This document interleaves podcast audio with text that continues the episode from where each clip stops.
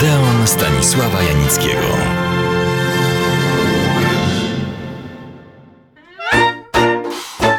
Ponieważ ostatnio obchodziłem przy walnym udziale stacji, w której goszczę od wielu już lat, czyli RMF Classic jubileusz 80-lecia, proszę mi pozwolić, że ten odeonowy felieton rozpoczną od pewnej mądrości życiowej, której autorką jest bohaterka naszego dzisiejszego spotkania.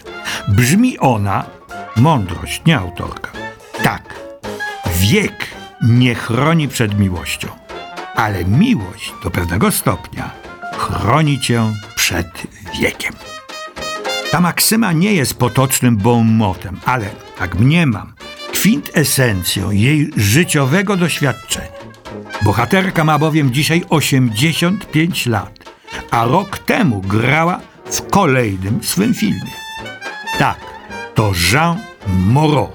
Znawcy przedmiotu tak ją charakteryzują. Obdarzona talentem i elegancją, niebanalną urodą i intrygującą osobowością.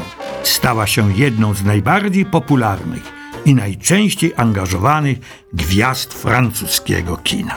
Dorzucę jeszcze połączenie prowokacyjnej zmysłowości z wrażliwością i inteligencją oraz, jakże trafne spostrzeżenie, Jean Moreau jest uosobieniem nieodgadnionej kobiecości.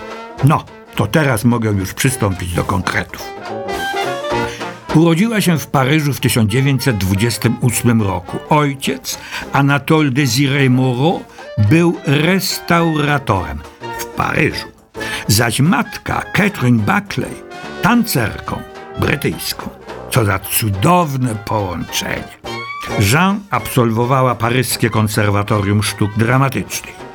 Prawie jednocześnie zadebiutowała na scenie i na ekranie w roku 1948. Na scenie grała w renomowanej Comédie Française i sławnym teatrze Jean Villara. Przede wszystkim role dramatyczne w repertuarze klasycznym. Na ekranie pojawiła się najpierw, no, w najróżniejszych filmach, niekoniecznie najwyższego lotu. Pierwszą główną, tytułową rolę zagrała w kolejnej i nie ostatniej wersji opowieści o królowej Marko. Ówczesne doświadczenia filmowe podsumowała tak. Robienie filmu jest jak życie na statku, z tym, że każdy dzień to akcja ratunkowa. Słuchacie Odeonu Stanisława Janickiego w RMF Classic. Przełom w jej życiu artystycznym i osobistym nastąpił dokładnie 10 lat później, w roku 1958. Wtedy powstały i weszły na ekrany dwa filmy: Windą na szafot i Kochankowie. Ten drugi przedstawiłem Państwu przed tygodniem. Wtedy też związała się z ich reżyserem, Louis Malem, który, jak zawsze podkreśla, wprowadził ją w autentyczne życie artystyczne i ukierunkował jako aktorkę. Pozostali oddanymi sobie przyjaciółmi, nawet wtedy, kiedy się rozstali. Grała jeszcze u niego w Błędnym Ogniku czy światowym przeboju Viva Maria, w tym drugim, błyskotliwym i z biglem zrealizowanym filmie razem z Brigitte Bardot. Dwa odmienne temperamenty, dwa typy urody, dwie koncepcje aktorstwa, wreszcie dwa modele seksapilu. Tego zapomnieć się nie da. Jean Moreau weszła do aktorskiego panteonu i w nim na trwałe pozostała.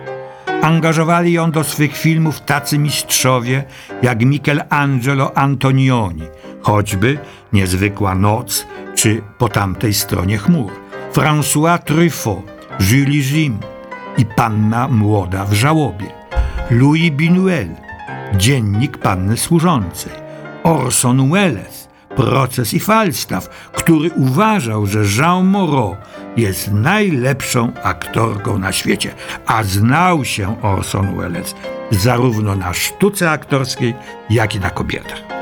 Już z kronikarskiego porządku wymienię jeszcze Tony Richardsona, jeden z najbardziej dramatycznych romansów w świecie filmu minionych lat, Rainera Fassbindera czy Wima Wendersa, ale to Peterowi Brukowi zawdzięcza Jean Moreau nagrodę aktorską na festiwalu w Cannes za film Moderato Cantabile. Jean Moreau potrafiła, jak mało kto, łączyć w swych rolach wykluczające się przeciwieństwa. Potrafiła być jednocześnie chłodna i emocjonalna, skupiona i błyskotliwa, poważna i prowokacyjnie efektowna. Prawdziwa mistrzyni. Słuchacie Odeonu Stanisława Janickiego w RMF Classic. A przecież nie zajmuje się tylko aktorstwem filmowym. Produkuje filmy, je reżyseruje, także sztuki teatralne, pisze scenariusze. Śpiewała między innymi z Frankiem Sinatra. Wydali kilka płyt. Jej życie prywatne też było bujne. Owocem pierwszego małżeństwa jest syn, od dawna ceniony artysta malarz. Małżeństwo się rozpadło po dwóch latach, podobnie jak drugie z amerykańskim reżyserem Williamem Friedkinem. Rozstaniami kończyły się też liczne związki z mężczyznami, wśród których byli wspomniani Louis Malle, Tony Richardson, ale także aktor Lee Mervyn czy sławny projektant mody Pierre Cardin. Jean Moreau wie coś na temat miłości, na temat mężczyzn i kobiet. Może warto z jej doświadczeń skorzystać, bowiem twierdzi ona, że, cytuję, lepiej jest kochać dwa razy za dużo niż raz za mało. Przekonała się też, że życie jest jak zupa. Pierwsze łyżki są za gorące, ostatnie za zimne. Ale postanowiła jakże słusznie, że jej szklanka będzie zawsze do połowy pełna, nigdy zaś do połowy pusta. I tę myśl Państwu i sobie szczególnie polecam.